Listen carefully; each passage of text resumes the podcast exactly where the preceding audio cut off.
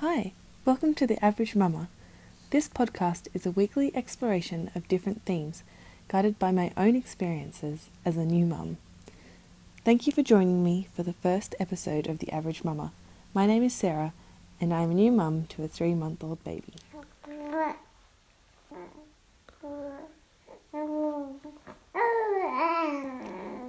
This week, I would like to share with you my thoughts exploring the idea of being brave. Big bravery, but rather what we might call little bravery, everyday bravery, maybe even average bravery. How are you being brave in your life? What does being brave mean to you? Are there any areas of your life you wish you were being braver? A few weeks back, I made a resolve to be braver in expressing my most honest version of myself. In particular, I'm hoping to encourage my most funny, unreserved, and genuine self. At some point in the last five years, I experienced a crash in my self confidence. In contrast with the reckless abandon of my early 20s, I realised that I had swung to the other extreme and was experiencing a lot of self doubt in my own ability to say, well, anything worthwhile. I would be very critical of what I had to say in social settings and at work. As a result, I was holding myself back, sometimes to the point where I wouldn't say anything at all. While some self questioning is always healthy, I realised a complete lack of faith in my own opinion is definitely not healthy. I wanted to reconnect with my most spirited self. I reminded myself that actually I can be crass and funny and silly when I like. Instead of being afraid of judgment, I am reminding myself to be brave.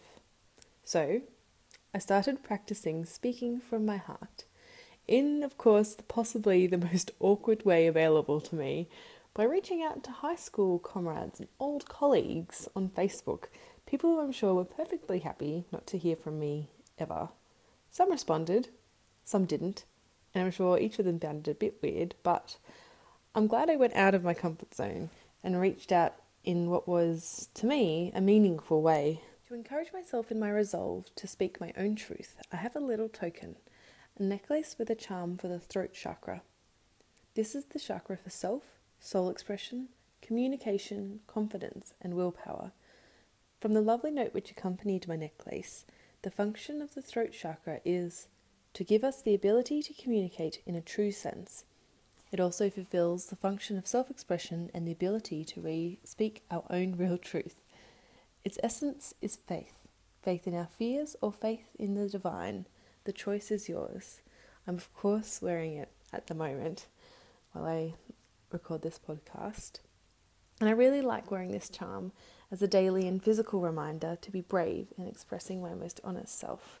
I would love to acknowledge the lovely designers I purchased this necklace from. They are Violet Gray and are based on the Gold Coast in Queensland, Australia. They make gorgeous and meaningful jewellery, and I love how bold they are in representing themselves. They're also running a fantastic competition at the moment in which you can win return flights to the Gold Coast from anywhere in the world and spend 24 hours with them doing all sorts of wonderful things, including creating your own ring and bracelet. I have a link to this competition in the description for this podcast, and all the details can be found there. My disclaimer here is that if you use this particular link, you will also provide me with a couple of extra entries too. Another source of inspiration I have found is the book Daring Greatly by Brene Brown. I won't go to go into this one so much as I haven't finished reading it, mostly because I keep rereading the little bits I have read. It's just so rich and juicy and gives you so much to ponder that I can really do it no justice. So I suggest you just go and check it out. Um, my friend who recommended it to me describes it as life changing, and I know she would not do so lightly. I was talking to my sister the other day, and um, I asked her what her thoughts were on bravery. And I was stunned when she described an experience almost identical to my own. Um, so, this is her talking through some of her experiences and her response to it. Good interactions need to be, you know, two personalities meeting in the middle and like the beautiful thing that happens when they come together. But I was overcorrecting and letting um, and completely like erasing myself so that I was just there as like a receptacle to listen to other people and support other people and yeah, it's only like the last half a year or a few months or something that I've been going, oh, well, maybe I need to find some middle ground there and not censor myself and, sure, respond to situations, but also not dim myself too much.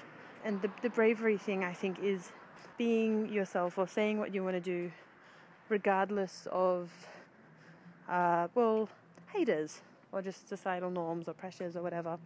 And which is a hard thing to do because we turn into who we are through like social conditioning, you know, people approve of or don't approve of, and therefore reaffirm um, our behaviors. You know, we tell a joke, no one laughs, we don't tell it again. And that is sub. It's not just when we're kids that these societal um, responses influence us our whole lives, and so when people, when we get the sort of um, disapproving responses from people, it's really hard to to not be affected by that and to go, no, this is how I want to do it. This is me. So I think it's brave to.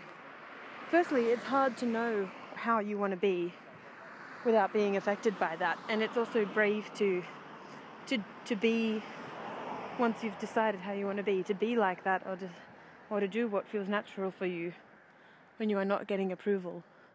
A couple of days after having this conversation with my sister, I read a post on Humans of New York about a girl who described her own situation. And once again, I was just struck by the similarities. I'll, I'll read you her words. I lost some of my mojo. I don't know how it happened. I had mojo in college. I had mojo in grad school. I was studying real estate development at NYU, so I remember feeling like there was nothing I couldn't do. I felt so powerful. Back then, somebody asked me how much money I thought I could make, and I remember saying 40 million. But something's changed. Life beat me up a little bit, and these days I'm wondering if I have what it takes to put together a single deal. I'm not sure exactly how it happened, but somewhere along the way, all my confidence got replaced by questions. Are you smart enough? Do you have enough resources? Who are you fooling? There was a time when I believed that I could do anything. Now I believe anybody who tells me that I'm not qualified for a job opening, but I'm going to start changing the narrative. I'm taking this as a sign from the universe that I've got to get my mojo back. And this just blew me away. But what I found particularly fascinating about this particular post was the comments. I've noticed that usually comments of, on Humans of New York posts are supportive, telling the person they can get through this crisis, that they're not a bad person, that everyone's got a story, all that sort of thing. But this particular post, the overwhelming response from people was, oh my goodness, me too. This is how I feel. And I just found that really, really powerful. What is it about this particular experience that is so common? Is it a, a something that we go through? Is it a cycle? Does everyone face it? And perhaps we face it in different ways and we describe it in different ways. And at this point, where I am now, we just go, oh my goodness, where did I go? Where has my character gone? I think it's at this point that we each dig deep and, in our own way, encourage ourselves to be brave again. And maybe we will hurtle too far back in the other direction in the great yo yo of life, but I'm looking forward to finding out what happens next. For me, I'm continuing to remind myself that what I have to say is worthwhile, and I am seeking to represent myself as honestly and openly as possible. I'm still questioning myself. Even when I catch up with my most loved friends, I worry at it. Did I talk too much about myself just now? I didn't ask her how her dad is going, and why would I say that thing I said? So, I think a little part of it is being kinder to myself as well. But little at a time, I'm confident I will eventually find my voice that I am most comfortable with.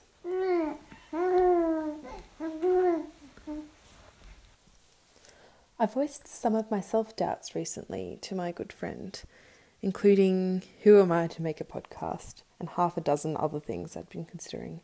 Her response, inspired by Marianne Williamson, I found to be absolutely motivating, and I hope you do too, and I will leave you with her words. Who are you not to explore all these different things? You owe it to yourself to explore what makes your heart sing, and you also owe it to the world to try. I'm Sarah, and you've been listening to The Average Mama.